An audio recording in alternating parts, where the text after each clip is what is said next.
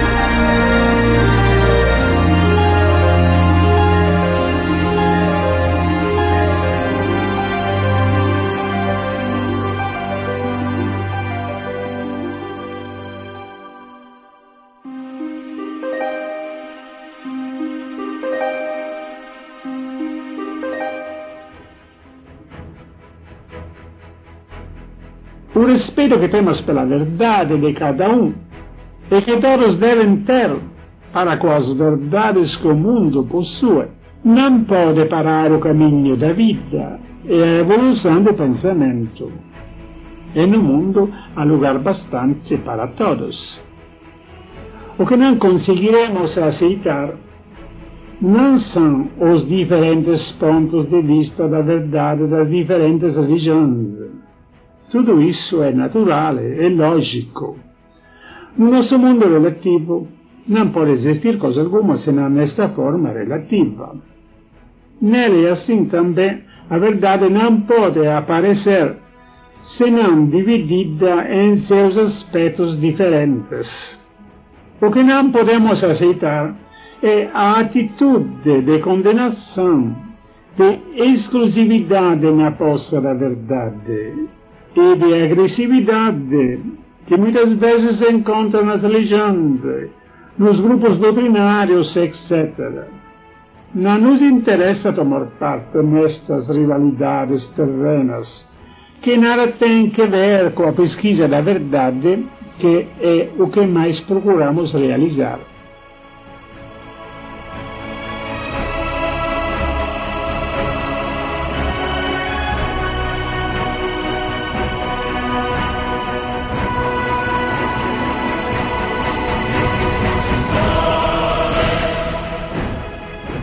Hoje faremos o estudo do capítulo número 23, intitulado A Conquista do Poder e a Justiça Social, da obra Lei de Deus, do professor Pietro Baldi. Para isso, vou chamar meu amigo de longe, Neto, de Itaperuá, na Paraíba. Neto, como é que está o tempo aí? Frio? Chuva? Como é que tá aí? Diz aí. Olá, pessoal. É, aqui tá complicado, mas a lei nos ajuda. Aqui é muita seca e, e a água se acabando, né? Passando dificuldade de água. Mas eu quero chamar para participar junto conosco um cara que vai falar a verdade para vocês, o nosso amigo Guilherme de Barros. Ô, meus amigos do Portal Pensar, um grande abraço. Alegria estar aqui nesse trabalho maravilhoso sobre a lei de Deus. Se Deus quiser, vamos dar continuidade, né? Na sequência aí de alguns livros do Balde. E você pensa daí que nós pensamos de cá. Um grande abraço e vou convidar a amiga Elemara, lá de Porto Alegre. Um beijo, querida. Oi, Guilherme, um beijo. Ah, Neto, aí tá seca e aqui não para de chover, Neto. E aqui algumas cidades em estado de emergência e calamidade por causa das chuvas. Mas a lei vai nos ajudar, com certeza. E eu quero chamar aqui a nossa amiga, a voz, a Gi de Porto Alegre. Oi, Gi, boa noite. Oi, Ellie. Oi, pessoal. Muito bom estar aqui novamente nessa noite de estudos, em que nós vamos estudar o capítulo 23. Então, bom estudo a todos. Vamos lá.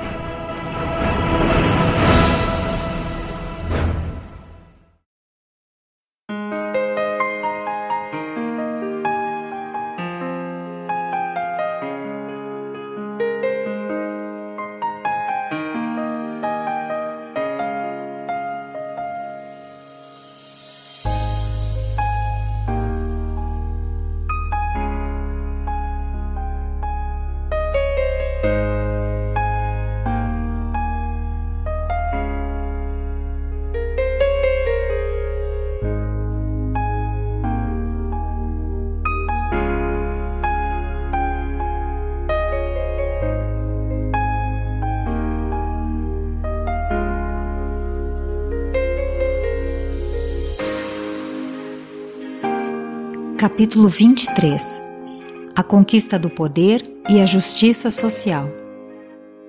Antes de deixar definitivamente o assunto tratado nos precedentes capítulos, queremos acrescentar alguns conceitos que continuam desenvolvendo o tema da lei, num seu aspecto diferente, isto é, a respeito das consequências da conduta humana no terreno histórico-social da posse do poder e do uso e abuso da função de comando, problema dos mais interessantes para o mundo atual, a demonstrar-nos o alcance universal dessa mesma lei.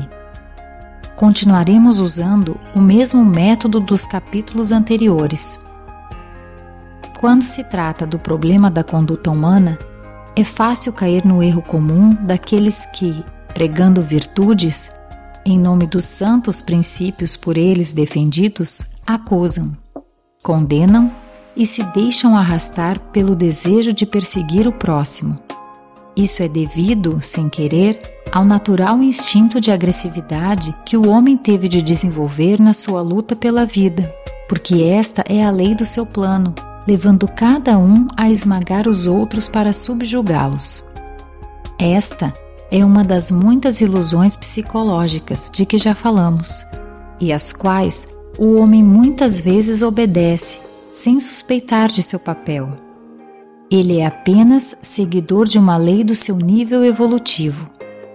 Como não aproveitar tão bela oportunidade de desabafar o próprio instinto de agredir para dominar, tanto mais quando isto se pode fazer em nome dos mais altos ideais, cobrindo-se do manto das mais nobres finalidades? Por isso, procuramos seguir um método diferente, que não é o de condenar, colocando-nos na cátedra do juiz, método que o Evangelho desaprova quando nos diz: não julgueis.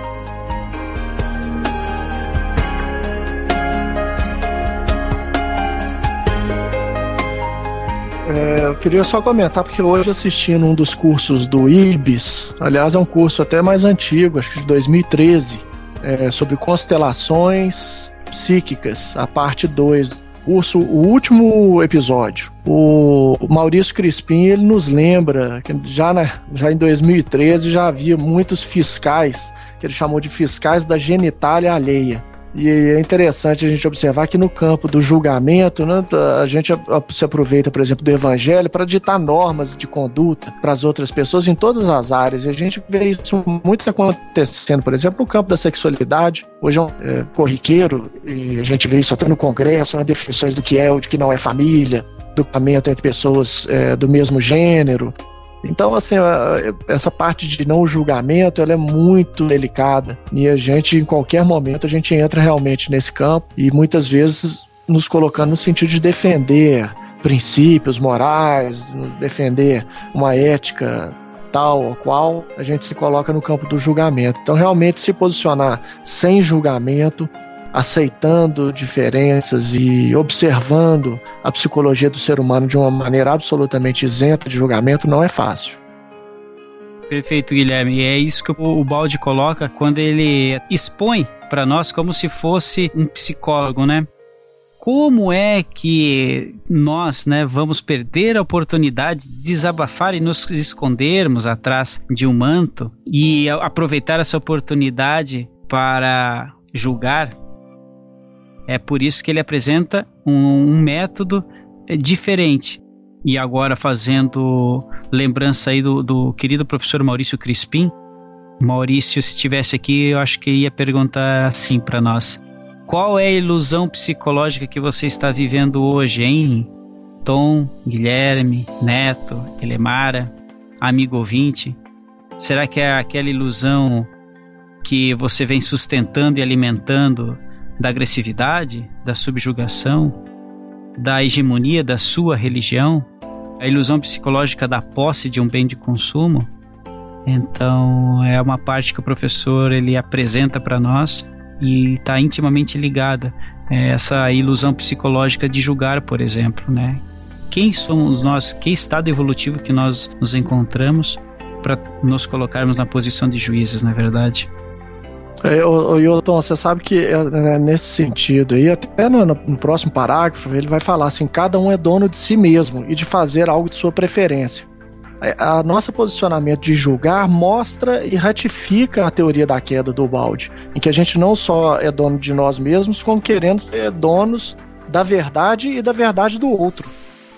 E, e, esse campo de luta em que a gente se coloca mostra a nossa necessidade de dominação em relação ao outro, que é um dos, dos preceitos da queda, ou seja, o ego, cada um querendo ser o centro da verdade, ao invés de colocar o centro em Deus, nós queremos ser o centro da verdade e nos colocamos, a, colocamos a nossa verdade ou a verdade do nosso grupo acima da liberdade dos demais.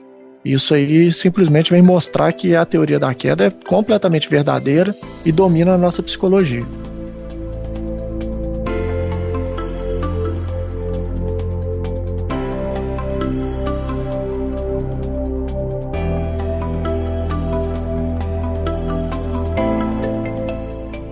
Pouco dizíamos, nossa tarefa não pode ser a de constranger, porque não possuímos nem poder nem autoridade alguma. Temos, antes de tudo, de respeitar a liberdade dos outros. Cada um é dono de si mesmo e de fazer algo de sua preferência. Tudo o que podemos fazer é explicar como funciona a lei de Deus e quais são, para nós todos que estamos mergulhados nela, as consequências dos nossos atos, pois é com estes que cada um automaticamente premia ou condena a si mesmo. O julgamento e execução desses atos estão contidos na lei e se realizam fatalmente, sem possibilidade de escapatórias. Por isso, não nos cabe nem sequer julgar. Tudo o que podemos fazer é expor o que temos de recolher como inevitável consequência dos nossos atos, convidando a todos a julgarem-se a si mesmos.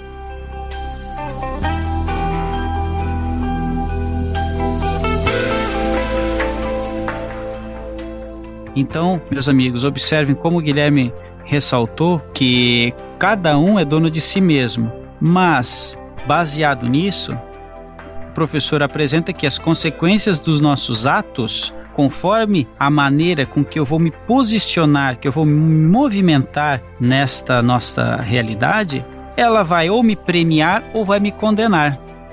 E ela vai se realizar, a lei, ela vai se realizar fatalmente e não tem escapatória. A lei é atemporal. Interessante isso aí, hein? É, ô Tom, você sabe que me veio uma analogia assim, até meio pueril, mas eu imaginei assim, como que se comporta um indivíduo evoluído nesse estágio. E, eu, e me veio uma analogia de um refrigerante, eu não sei se vocês vão acreditar, mas imagina quando a gente abre um refrigerante coloca ele no copo. E vocês já ficaram observando aquelas bolinhas que vão se formando no fundo do copo e sobem em direção ao alto do copo e ali elas se desprendem. E eu fiquei imaginando que o indivíduo que cuida da própria vida, ao invés de ficar julgando os outros e cuidando da vida alheia, ele se torna leve e ele vai deixando aquele meio naturalmente.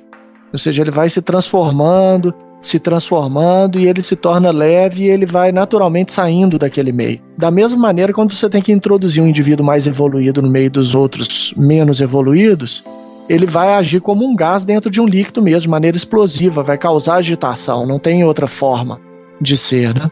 Então ele vai se expandir naquele meio ali e naturalmente, à medida que ele sobe e se desprende daquele meio, ele vai deixando o líquido agitado.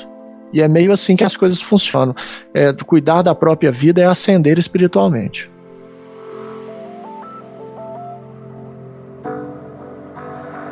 Deixa eu ver o que a Elemara tem para nos dizer. Não, então eu achei interessante isso aqui, o julgar-se a si mesmos. Isso me veio à lembrança, eu estava lendo esses tempos um site de umas teorias hindus e os hinduístas eles dizem assim que uma das melhores formas justamente de, de tu evoluir, de chegar mais próximo da perfeição de Deus é, é uma autoanálise, ou seja, não fazer julgamentos do próximo mas conhecer-se a si mesmo. Isso é o grande processo que tem, justamente para te deixar de fazer julgamentos alheios, para poder ter uma evolução melhor. Na teoria hinduísta é assim que eles veem. Maravilha, maravilha. É, é, é a, primeira, a primeira etapa, eu sempre falo, né, também. É, é, Conhece-te a ti mesmo. Sem isso, se você não se conhecer, meu amigo, isso. você não vai conseguir chegar a uma verdade, porque você vai estar vivendo uma ilusão psicológica. Você, e você não vai conseguir amar o próximo. Porque tu não te conhece, tu não vai saber o teu limite, tu não, não, não vai saber o momento em que você vai transformar aquilo que você chama de amor em paixão e a paixão num ódio. Então é o, o ponto inicial é esse, você precisa se conhecer. Daí para frente você dá os passos seguintes. E a partir do seu autoconhecimento que tu vai fazendo a tua reforma íntima, né? Que é a que tá sendo solicitada pro novo milênio. Isso aí, porque tu vai saber aonde agir, qual o ponto a, a, a, é. a ser retrabalhado. Perfeito, isso aí.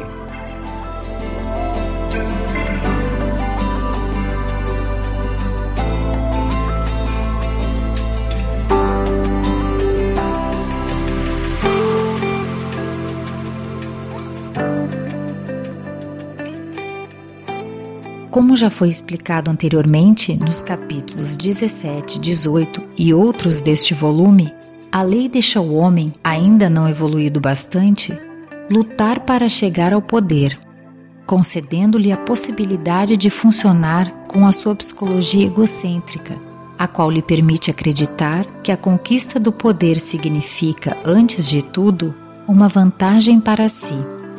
Quando o homem, vivendo nesse plano evolutivo, chega ao poder, no mais vasto sentido de forma e domínio social, é lógico e também justo, em seu nível de vida, que ele use sua posição no poder conforme sua forma mental, porque outra ele não possui, isto é, dominando e explorando para tirar proveito pessoal.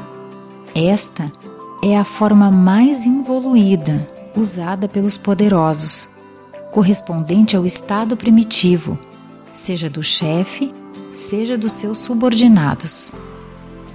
A lei permite tudo isto, porque esta é a realidade e a maneira de conceber nesse plano de evolução, plano que ele ainda não conseguiu ultrapassar. Quem alcançou a posição de chefe não a recebeu de graça, mas teve de lutar para chegar até aí vencendo seus rivais, e teve de enfrentar perigos e fazer esforços para desenvolver sua força e inteligência. Ora, é justa e merecida sua conquista, e a vantagem pessoal usufruída por ele representa a devida retribuição de seu trabalho, a justa mercê que lhe pertence. Se não houvesse esse prêmio, ninguém nesse nível de vida faria o trabalho de conquistar o poder e de desempenhar as obrigações a ele inerentes.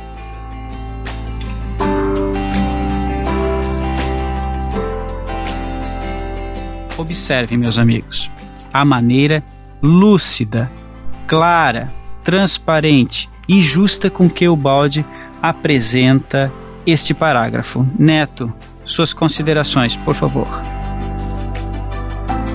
Eu achei muito interessante né, o que o Balde nos trouxe aí, essas considerações de que é necessário é, essa recompensa ainda nesse nível, né, de, nesse nível mental, para que o homem queira ocupar aquela posição, né, acima de todos, é, no poder. E ele também nos traz em outro livro, é, o livro é Problemas Atuais, uma frase que acho que completa esse pensamento que ele fala assim que o poder devia ser é, missão, mas que no entanto, dado que a vida de hoje exige uma compensação, é natural que o homem, que se esforçou para chegar, sinta-se no direito de gozar, na posição conquistada, o fruto de seu esforço. Ele não pode então ocupar-se do bem do povo, mas só do seu bem, dado que o povo faz o mesmo com ele, e a lei de exploração é universal. Então, é, o que eu já havia falado em outro podcast, né, anteriormente, de que os, os nossos representantes, na verdade, eles são realmente nossos representantes, é, no sentido literal da palavra, porque nós temos a mesma forma mental de que eles têm, né, de, de, de se aproveitar da posição para sempre querer bens para si mesmo. Então, é, acho que o Guilherme poderia trazer aí as suas ideias sobre isso. Neto, é, essa colocação é perfeita mesmo. Eu fico imaginando a analogia que nós temos. À medida que nós evoluímos, naturalmente nós nos tornamos responsáveis por organismos cada vez mais complexos. A gente percebe, por exemplo, o exército de células, de órgãos que nós comandamos no nosso corpo. Se é um pai de família, ele tem a família para poder atender. E ele pode ser síndico de um prédio, ou seja, um político responsável, um chefe de empresa, qualquer que seja o cargo, ele sempre vai ter algum nível de poder, seja no próprio corpo, seja dentro da família, responsável por alguma coisa. Eu acho que todo ser humano, praticamente, ele é chamado em algum momento a servir a outros. E até perceber com qual psicologia que nós servimos é, é importante, tendo em vista que Deus, que é aquele que tem todo o poder, é o maior servo e o mais anônimo de todos eles. Então, servir com muito interesse no coletivo, atender às necessidades dos, de, dos demais. Isso foi algo que Jesus demonstrou o tempo inteiro. Aquele que quiser ser o maior, que se faça o menor. Veja só, o, o que o Neto colocou, realmente, Guilherme, concordo contigo, é muitíssimo interessante. Olha o contexto que nós vivemos, que nós estamos agora, né? Tudo que se fala, que se comenta, mas olha a visão que o professor coloca à nossa disposição para nós observarmos com maior serenidade e senso de justiça, para que a gente fuja um pouco desta condição mental de revolta.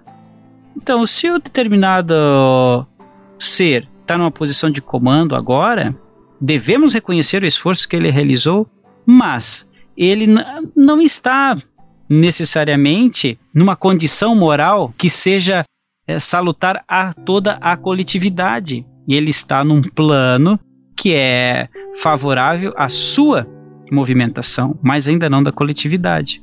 Mais à frente, o professor Obaldi vai colocar o que é que aconteceria se ele estivesse nessa posição que muitos solicitam sem nem saber, sem nunca nem ter é, experimentado, né? Acontece isso aí também, né? É, né, exatamente. E ele, ele ressalta que aqueles que são servidos, ou seja, um caso de políticos e população, todos querem explorar. A verdade é essa. Né? Os, os, os que votam, os que são eleitos, os que votam querem explorar. Então, é sempre com esse objetivo. Então, muitas vezes o político chega lá e fala: olha, a população ela só quer de mim a exploração constante, quer que eu sirva o tempo inteiro sem nunca dar, dar nada em troca.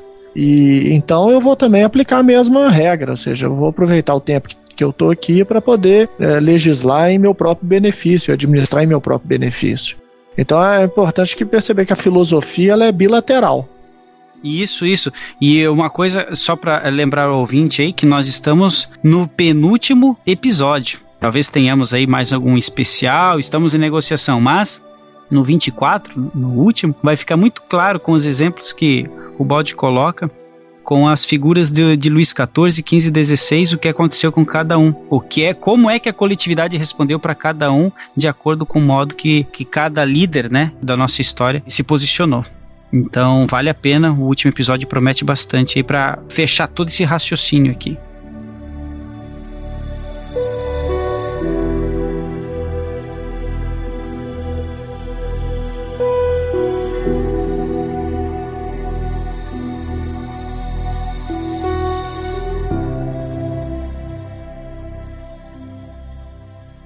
Até esse ponto, tudo está bem equilibrado em seu devido lugar. O chefe é o mais forte e mais astuto. Isto, em seu plano, lhe confere o direito de ser chefe. Direito reconhecido também pelos seus subordinados, possuidores da mesma forma mental. Mas até quando dura tudo isso? Se a posição se baseia na força e na astúcia, ela vai durar enquanto houver força e astúcia. O chefe tem de provar isso a todo momento, pois todos os que são dominados e rivais, tendo a mesma forma mental, estão prontos a agredi-lo para apoderar-se do poder. Todos estão mergulhados na mesma atmosfera de luta, e mesmo se o chefe não quisesse usar esses métodos, os subordinados o constrangeriam. São eles os primeiros a exigirem da parte do chefe esse tipo de poder, muito embora não correspondente à função de cérebro diretor de uma sociedade orgânica, a qual espontaneamente, para sua vantagem, deve reconhecer no seu chefe o cérebro cumpridor de uma função de interesse coletivo.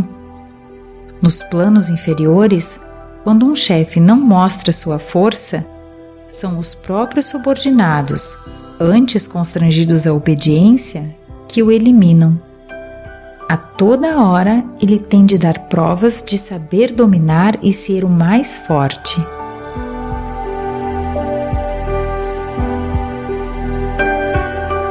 Olha, muito interessante esse parágrafo, né? E com certeza vamos fazer vários comentários, né? Eu queria aqui deixar o meu comentário de que nós somos espíritos é, que já evoluímos do mineral, passando pelo vegetal, pelo animal e estamos hoje na qualidade de hominal, né? E no animal a gente percebe que sempre o mais forte é quem domina, né? Então muitas vezes existe a luta, né? A luta física para o animal mais forte, o que vence é o que domina aquele território, né? E, e a gente vê isso em várias raças de animais. No homem civilizado, a gente já não, não luta fisicamente, mas psicologicamente podemos fazer a mesma comparação. Apenas evoluímos é, da maneira de fazer o combate. E quando o Baldo fala aí de que o chefe ele tem que ser dominador, porque os inferiores ou os dominados exigem dele essa posição, na verdade é que todos nós temos o desejo de dominar, né? Todos nós queremos estar na posição maior. Então, o, o chefe ele tem que, que se mostrar o mais forte, porque senão nós o tomaríamos a sua posição. Ô Neto, vou te falar uma coisa, viu? Isso aí não é só na questão de posição de chefe e subordinado, não. Pega, por exemplo, no mercado. Eu sou é, liberal em relação ao mercado. Acho que o Estado não deveria participar tanto da vida coletiva, deveria ser um Estado mínimo e as pessoas deveriam ser educadas para servir umas às outras e a educação deveria fazer o papel que o Estado tenta fazer à força. Mas tirando essas discussões de ordem econômica e política, se a gente imaginar que o mercado se regula pela concorrência, a concorrência nada mais é do que essa luta pelo poder e pela vitória em cima dos outros participantes né, daquele, daquele mercado específico. E nós defendemos isso, não, tem que ter concorrência. Eu mesmo sou um defensor, mas nós imaginamos a concorrência como algo útil para poder, por exemplo, melhorar produtos e tudo. Sim, se o espírito é indolente, a concorrência às vezes é a única forma de melhorar as coisas. Você haja vista aí serviços que são monopólios, aí a gente vê que a qualidade vai. Pega, por exemplo, a telefonia aqui no Brasil. Você tem grupos de poder que tem o um monopólio sobre a telefonia e a, as conexões são horríveis, a qualidade da ligação é péssima, da internet móvel é péssima. Em outros países você não tem isso porque o mercado é muito mais livre, você tem concorrência. Só que nós temos países no mundo em que a cooperação, a, a ideia do trabalho como um benefício para a sociedade, gera também melhorias constantes. Você pega o Japão, por exemplo, em que a cultura voltada para o trabalho é completamente diferente. Então há uma evolução constante desses processos sociais no sentido de que as pessoas vão é, é, cada vez mais voltadas para servir aos demais, vão montando estruturas sociais cada vez mais complexas, mais salutares, mais harmoniosas. E a gente vê isso acontecendo o tempo todo. Aqui é a luta pelo poder no mercado, por exemplo, também traduz isso. Se você não é forte o suficiente, não mostra a sua força no mercado, outro vem e te engole. Às vezes com práticas nada, nada é, salutares, nada, nada honrosas, né? Ah, muito bom, ó. O Guilherme agora está mostrando o viés do lado é, mercadológico, né? Eu estava raciocinando até agora com o quadro político. Só para te dar um exemplo bem prático, eu passei Sim. por isso. Eu desenvolvi um equipamento e, e, e desenvolvi aqui em Belo Horizonte uma metodologia de trabalho de ganha-ganha com um produto específico em que a gente doava uma parte para instituições assistenciais, uma parte ficava com aqueles que eram os meus clientes e uma parte conosco, nós prestando o serviço. Aí, logo depois de um tempo, quando o serviço se tornou é, mais popular aqui na cidade, um, é, surgiu um concorrente. O meu tinha o pedido de patente do equipamento, mas aqui você sabe como é que as coisas andam lentas nesse processo, né? E eu fiquei assim, no primeiro momento, o meu sócio falou assim: ó, nós temos que entrar na justiça contra essa, esse concorrente. Aí eu fiquei naquela situação assim, não, sabe, não vamos brigar não, deixa pra lá, e fui deixando. Ele foi ganhando espaço, se tornou forte. O que, que aconteceu no final? Ele destruiu o mercado, eu perdi ó, grande parte dos meus clientes. Ele ganhou uma parte, mas não ganhou de maneira sustentável, porque ele foi atrás de receber uma, uma vantagem mais imediata. Então, ou seja, no final todo mundo perdeu, as instituições perderam, os clientes perderam porque perderam a, o serviço de uma certa maneira, nós perdemos espaço, ele ganhou algum espaço, mas não conseguiu de maneira sustentável. Então é, é um retrato perfeito de como é que funciona isso. Se você não mostra as garras de imediato e não avança sobre o outro com ferocidade, ele mesmo te destrói. Então é, é, é muito difícil, às vezes, você perseverar é, realmente aplicando a lógica do evangelho.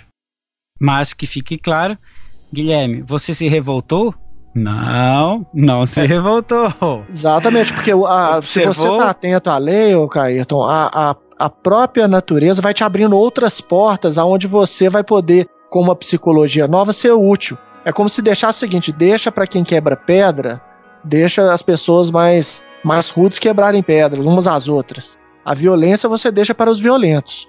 E você vai se tornando útil. Eu lembro daquela assim, ah, o escândalo tem que vir, mas ai daquele porque vem o escândalo, né?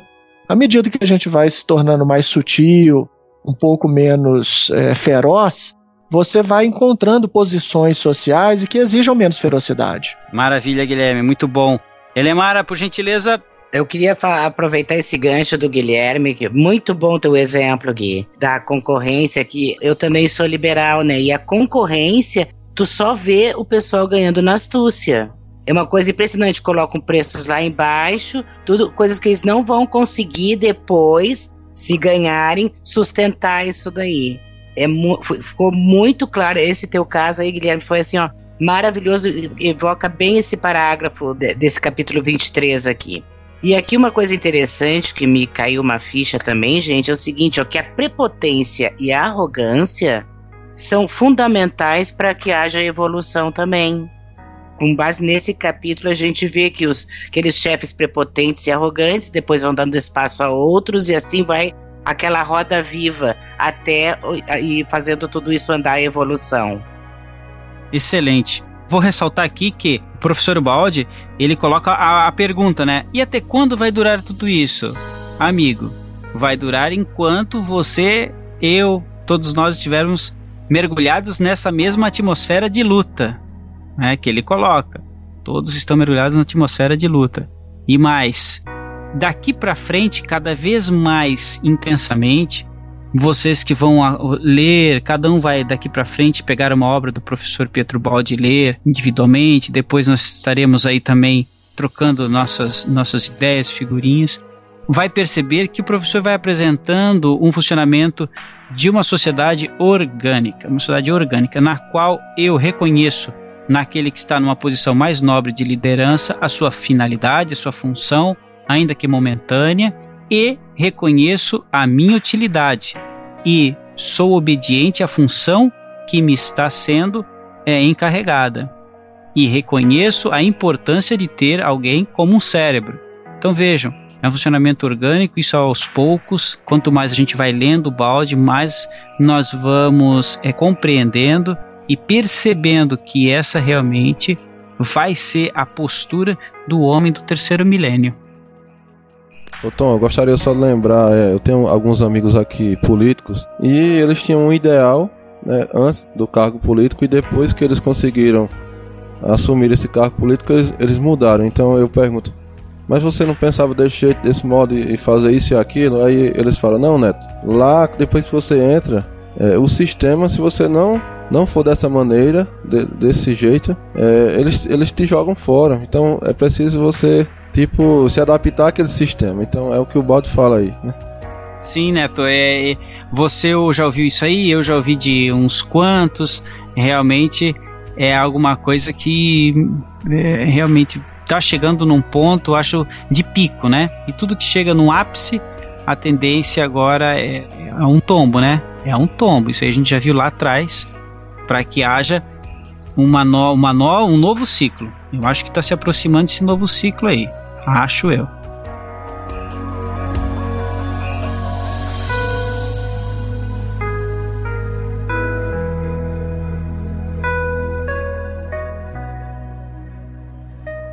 Esta é a justiça do seu mundo. Neste, um santo não pode ser chefe porque não pertence ao nível evolutivo da maioria não possui a forma mental desta, nem usa os métodos de domínio que esta pode compreender e exige. O método da consciente e espontânea obediência não pode ser entendido e praticado no mundo onde o poder é respeitado, não porque representa uma função, mas porque é defendido somente pela força. Neste mundo, os subordinados obedecem só até quando o chefe possui força para sujeitá-los. Num tal ambiente de luta de todos contra todos, os subordinados, sejam súditos ou criados, ficam à espera de que esta força falte ao chefe. Isto para, ao seu primeiro sinal de fraqueza, tirar-lhe o poder das mãos e apoderar-se da sua posição de domínio a fim de substituí-lo. Usam-se assim a mesma psicologia e métodos do plano de vida, repetidos por eles próprios, seja na posição de chefes, seja na de dominados.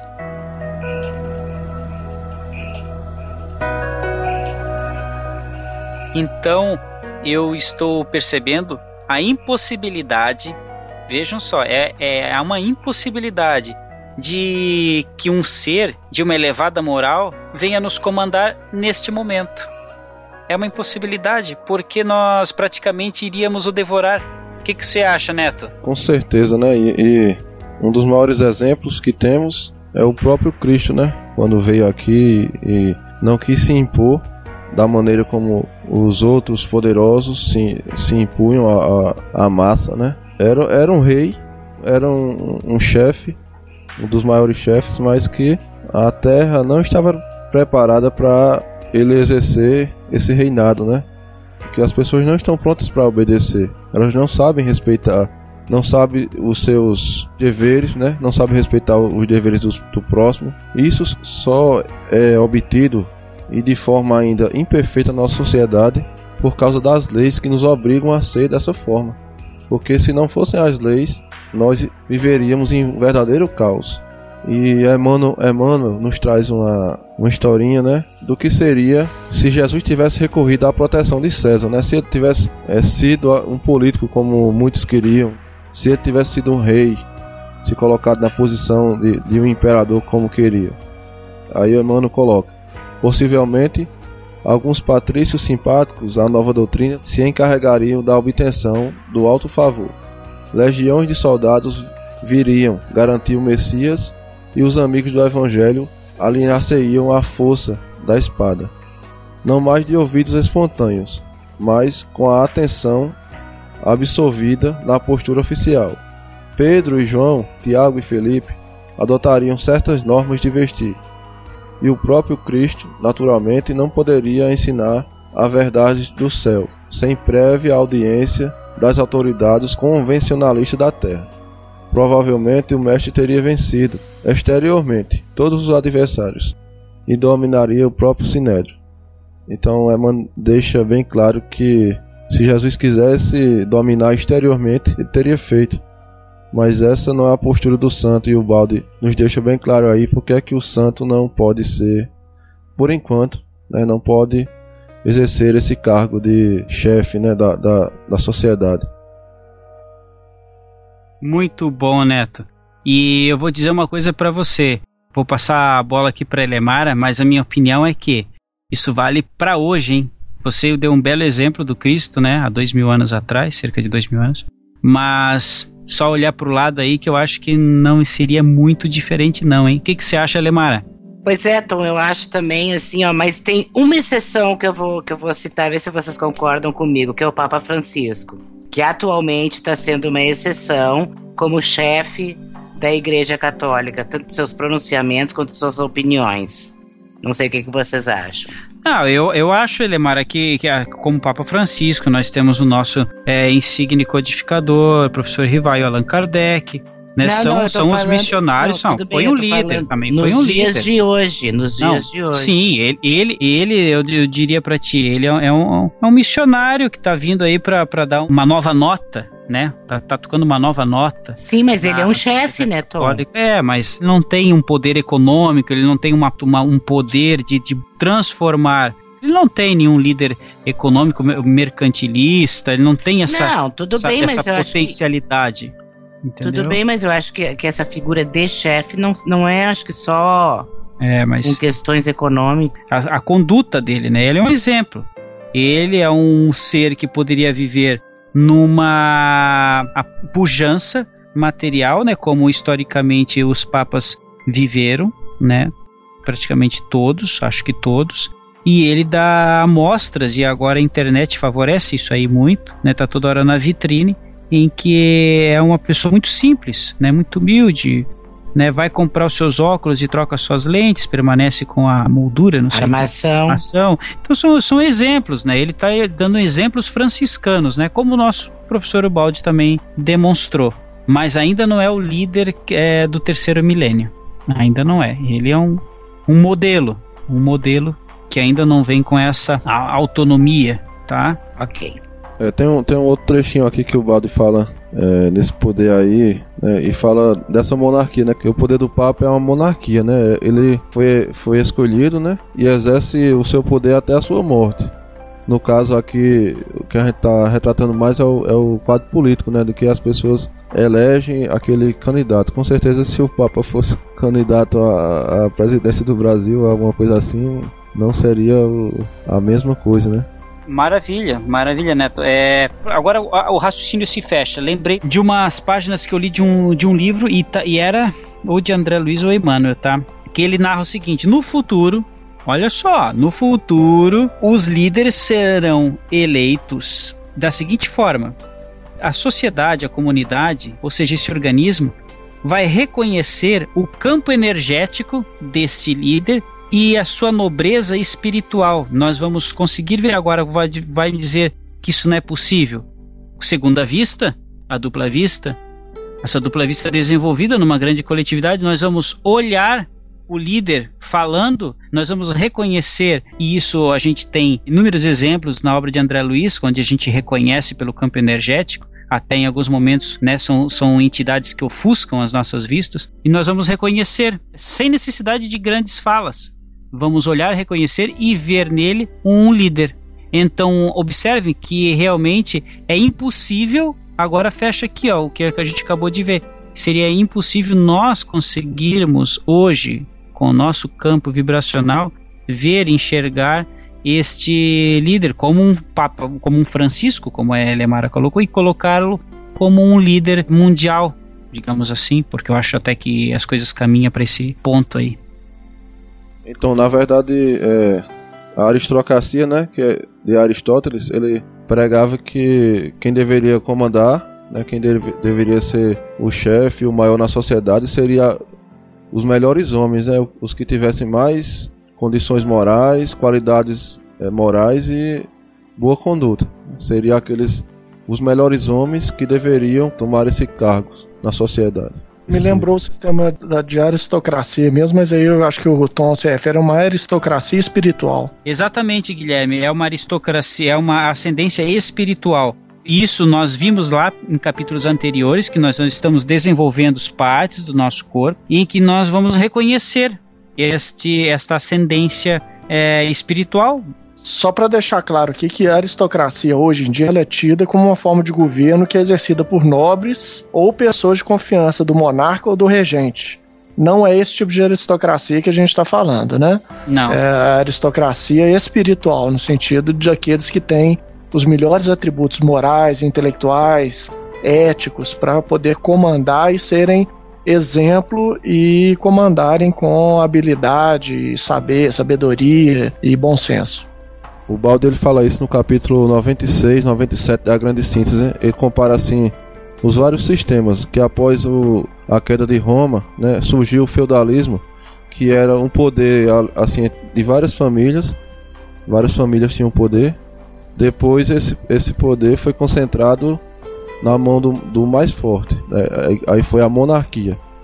Depois, é, essa monarquia se tornou uma tirania. Então, os governantes estavam explorando e, e, se decidiu se converter na aristocracia. Ainda se, ainda se restringia a um centro, um só. E, e na situação que nós estamos agora, né, o Estado, em que ele vai falar lá na grande síntese, lá na frente, que o poder ele se expandiu para todas as pessoas e cada, cada pessoa deve ter seu lugar na sociedade e é, no estado de organismo, né, cada, cada um fazendo sua função. É, a função do chefe é a do cérebro e a função das pessoas é a função de células. Então, todos devem trabalhar para o crescimento em conjunto da sociedade. Isso só se, se cumprirá é, perfeitamente no futuro, como o Tom fala aí. É só para corrigir um negócio aqui, viu, Neto? O sistema defendido por Platão na República é, é a sofocracia, que é um sistema político baseado no governo dos homens sábios. É um sistema político que ele defende baseado na instauração de uma sociedade com educação bem rígida, e outros elementos aí que ele é, defende. Tem um nome, mas eu não estou conseguindo lembrar, mas eu não sei se é aristocracia especificamente, mas tem um nome aí para esse tipo de governo das pessoas sábias e habilidosas, enfim. É um problema antigo esse aí. Platão é. já discutia é. isso.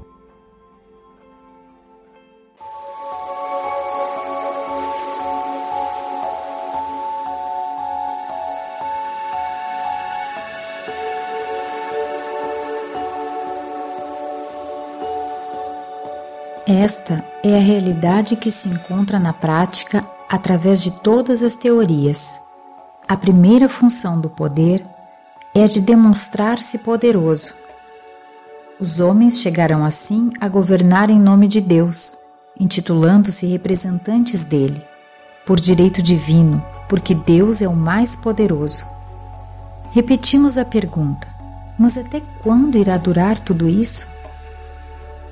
Temos visto quais são os alicerces sobre os quais se baseia essa posição de domínio. De fato, tratando-se de um plano inferior de vida, quem nele vive não pode deixar de ficar sujeito às ilusões que lhe são relativas. A ilusão consiste no fato de que esse tipo de homem não conhece o jogo que está jogando. Ele acredita que a vitória seja unicamente para sua vantagem. A vitória, porém, é uma miragem sem duração, útil apenas porque o impulsiona à experiência, e assim ele avança no caminho da evolução. A lei movimenta essas alavancas para abalar o indivíduo, porque somente a estas ele responde. E acontece que o homem, para conquistar e manter sua posição de comando, para desempenhar compromissos que essa posição impõe, tem de fazer esforços na luta, tem de pôr em ação suas qualidades para adestrar cada dia mais sua inteligência.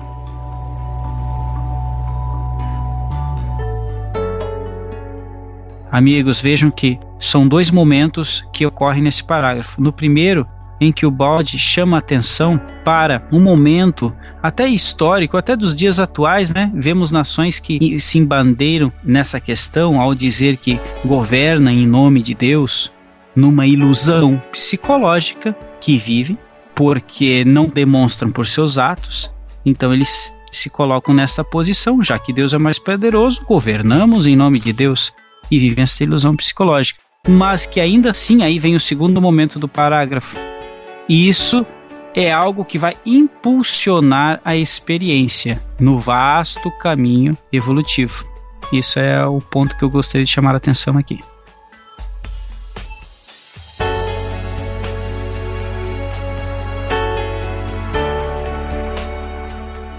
Como se vê, o jogo real das leis da vida é diferente do que aparece por fora. Em substância, esta é a realidade a evolução quer ascender de um degrau para o outro. Quando o ser atingir determinado nível evolutivo, deve elevar-se ao seguinte: como acontece isto? Nesse degrau superior, a posição de chefe não pode existir para sua vantagem pessoal, mas justifica-se apenas enquanto se torna função de utilidade coletiva. missão social. Para o chefe evoluído, isso é inconcebível.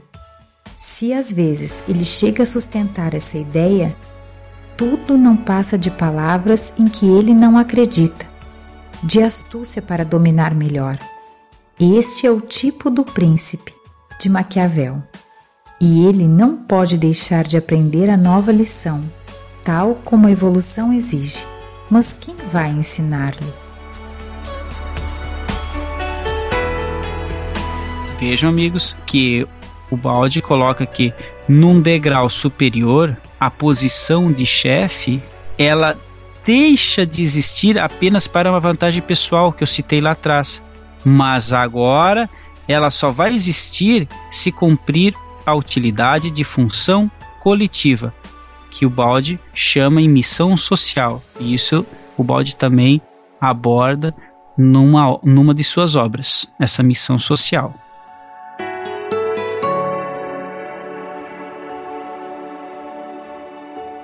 Temos visto como a lei não se manifesta diretamente. Neste caso, ele intervém encarregando desta tarefa outros elementos a funcionarem como seus instrumentos. Vejamos o que acontece então. O chefe domina os seus subordinados, sujeitos à sua vontade. É lógico, enquanto existam ovelhas inexperientes, sem conhecimento, precisando de pastores, estes aparecem para dirigi-las. Mas é lógico também que neste nível eles apareçam para explorá-las. Isto continuará acontecendo enquanto as ovelhas necessitarem de pastores. Mas aqueles que ficaram dependentes, possuindo a mesma forma mental, estão ansiosos por imitar seu chefe. Ficam olhando o que ele faz, que eles bem compreendem, mesmo porque o peso da exploração escravizadora é duro. Entretanto, o sofrimento vai desenvolvendo a inteligência deles. A opressão do chefe se transforma para eles numa escola, na qual os reduzidos à obediência vão estudando para chegar aos mesmos resultados de vantagem atingidos por quem os domina, aprendendo nessa escola a usar os mesmos métodos do sucesso, os da força e astúcia.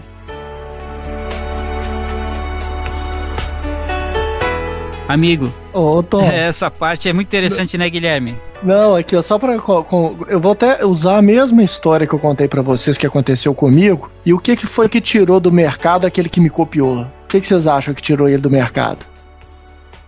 Alguém que copiou a ele e a mim e, e passou a vender ainda mais barato do que ele. E, e foi melhor, mais astuto que ele. Foi mais astuto do que É, ele, exatamente. Então é, a, a força ela vai se desgastando.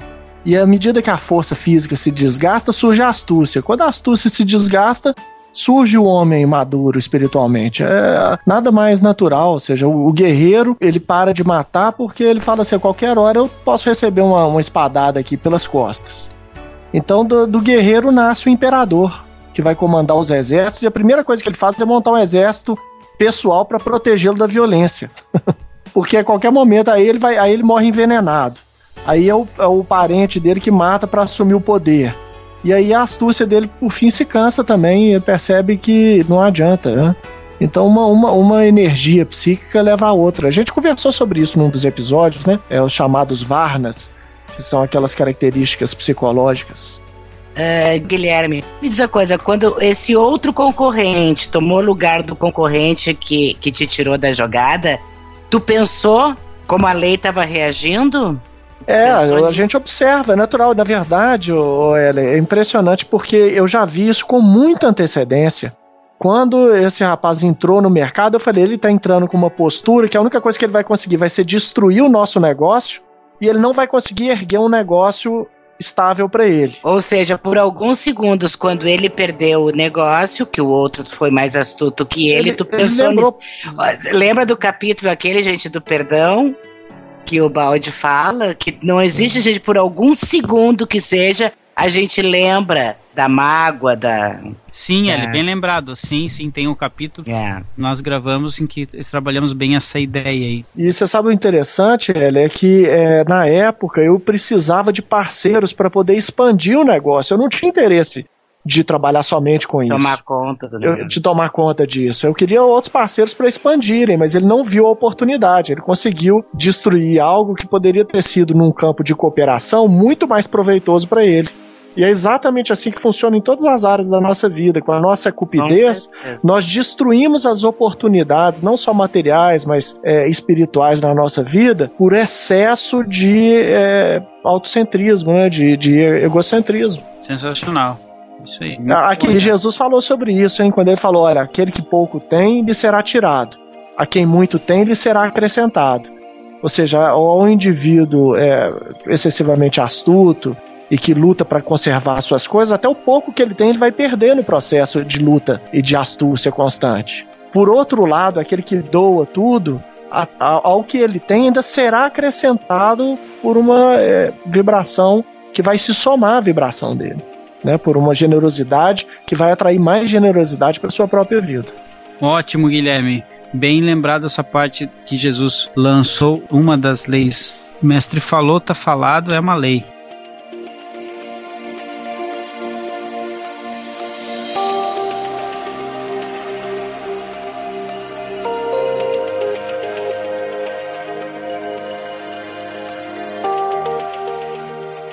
Assim, os subordinados ficam cheios de inveja e cobiça, esperando o momento de fraqueza do chefe e qualquer oportunidade que os favoreça para agredi-lo com força e traí-lo com astúcia. O próprio chefe não pode estar isento das consequências do seu método. Não pode deixar de ficar sujeito às leis do sistema usado por ele, as do plano de vida onde todos vivem, chefe e subordinados. Os comandados estão sempre olhando os defeitos e erros do chefe para tirar proveito, usufruir vantagem, com o objetivo de furtar-lhe os frutos de sua vitória e, por sua vez, vencer, substituindo-no na tão almejada posição de domínio. Os que tiveram de obedecer tudo isso aprenderam na escola do chefe. Agora eles vão ensinar ao mestre. Observaram o suficiente e acabaram por se dar conta do que se acha atrás dos bastidores das bonitas teorias do domínio em nome de Deus, do direito, da justiça, para o bem do povo e do progresso do mundo, etc. E por muito andarem nesse caminho, descobriram uma verdade diferente, a da luta pela vida na qual o mais forte vence para atender ao seu interesse, posição aberta a qualquer um, logo que dê prova de ser o mais forte.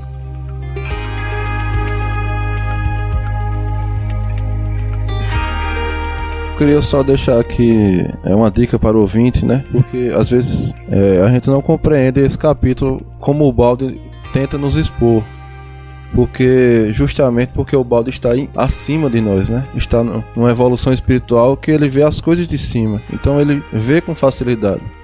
E o meu método é tudo que ele está falando aí nesse capítulo, eu consigo ver assim no reino animal. Eu consigo ver a luta dos animais dessa forma, assim, utilizando a luta pelo poder. Então o ouvinte pode, se não compreender, pode é, fazer como estou fazendo, né? Porque eu ainda, de, de certa maneira, ainda estou inserido, com certeza, nesse sistema do mundo e, e, é, a gente precisa fazer um esforço para poder compreender o que o balde quer nos passar. E a gente tem que, que subir espiritualmente, olhar de cima para a gente poder entender o que, o que ele está nos passando. Eu queria só deixar isso aí, uma dica para os ouvintes. Muito bem lembrado, Neto. Essa sua dica é ela vale ouro, né? É necessário que nós tenhamos uma condição mental, uma abertura mental para que possamos sorver do cálice deixado pelo professor Ubaldi e que tiremos um bom proveito disso aí.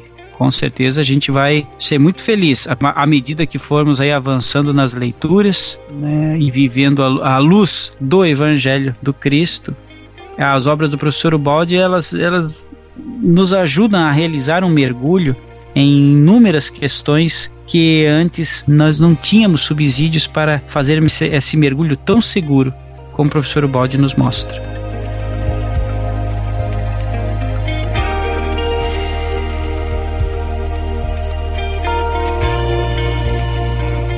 Quando a maioria chega a desenvolver sua inteligência até esse ponto, então caem as barreiras do mito, da fé cega, do medo do desconhecido, da ignorância com que os chefes procuram acalmar a natural rebeldia do homem.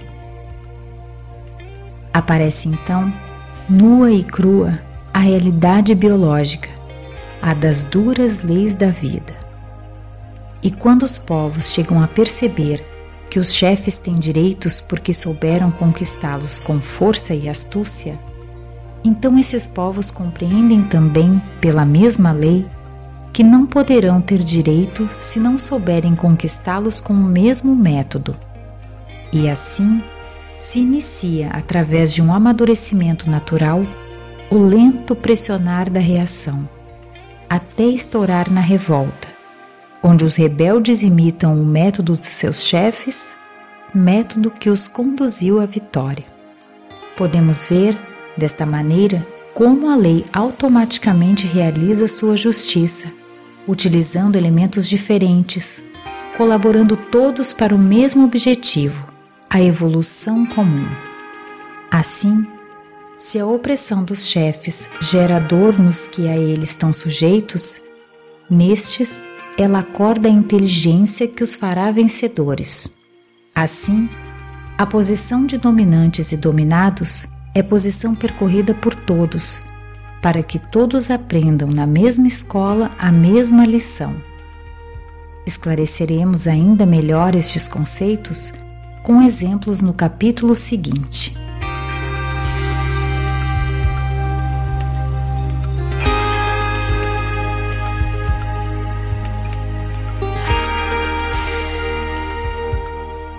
Quero deixar aqui uma, uma poesia. Eu nunca fiz isso aqui. Eu vou ler uma poesia do Gregório de Matos que fala da parte e do todo. Isso aí parece mais um trava-língua, mas é divertida, viu? Depois vocês vão ter que ouvir com calma ou procurar na internet pela poesia chamada Ao Braço do Mesmo Menino Jesus Quando Apareceu, de Gregório de Matos.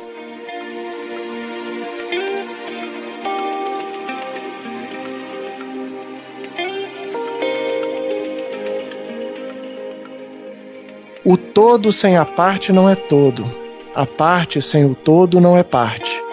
Mas se a parte o faz todo sendo parte, não se diga que é parte sendo todo. Em todo o sacramento está Deus todo, e todo assiste inteiro em qualquer parte. E feito em partes, todo em toda parte, em qualquer parte sempre fica o todo. O braço de Jesus não seja parte, pois que feito Jesus em partes todo, assiste cada parte em sua parte. Não se sabendo parte deste todo, um braço que lhe acharam sendo parte, nos disse as partes todas deste todo.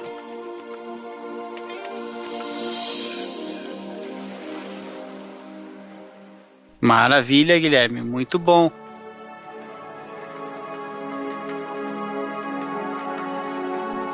Ok, Guilherme, foi muito boa essa poesia, né?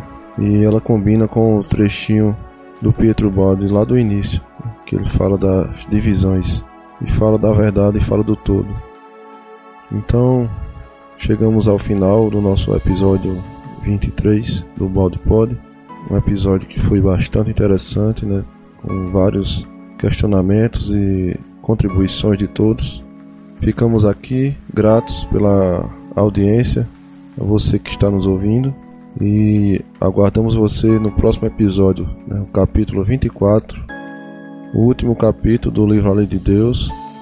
Esperamos que os ouvintes tenham gostado né, de estar conosco até agora e caminhamos para a conclusão desse nosso projeto Balde Pod, que irá continuar com certeza, trazendo agora outro livro, outro livro do Pietro Baldi, sempre nesse mesmo tom, nesse mesmo ambiente de fraternidade, né?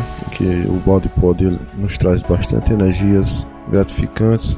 Sempre quando a gente termina de ouvir, sempre está renovado.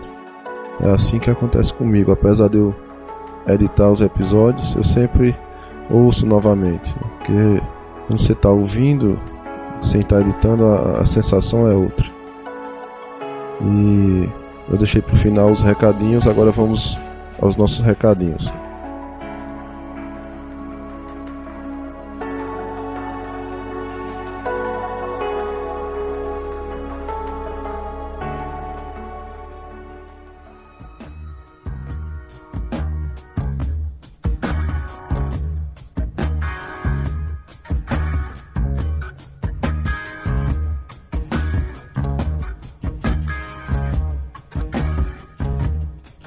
Nos nossos recadinhos de hoje, eu quero convidar aqui o nosso amigo Guilherme de Barros, o Rafael e o Luiz para falar um pouco, né, sobre a sobre a impressão que acharam do 21º Congresso Petro Balde realizado lá em Niterói, onde estávamos quase todos presentes, o pessoal do Portal Pensar.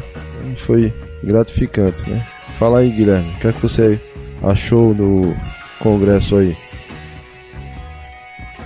Olha, eu vou falar com vocês que eu achei o congresso muito bom lá de Niterói. Rafael, Luiz e toda a equipe estão de parabéns.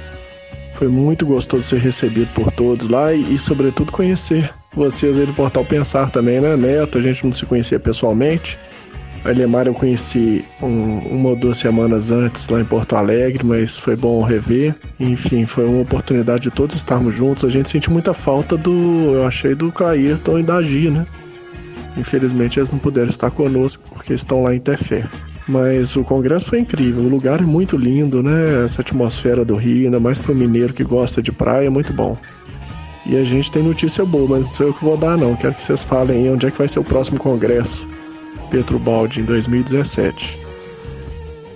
Ah, com certeza, Guilherme. Foi muito bom mesmo. Encontrar com essa galera do Portal Pensar foi gratificante para mim. Mas Vamos também chamar aqui o, o Rafa. Fala aí, Rafa.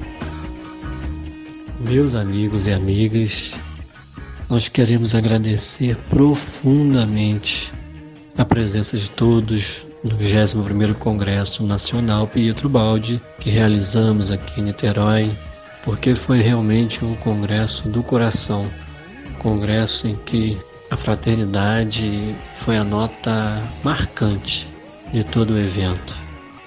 Então tivemos a presença aí de 48 cidades espalhadas pelo Brasil e também presença de amigos do exterior de Portugal e da Itália, que também participaram e nos abraçaram.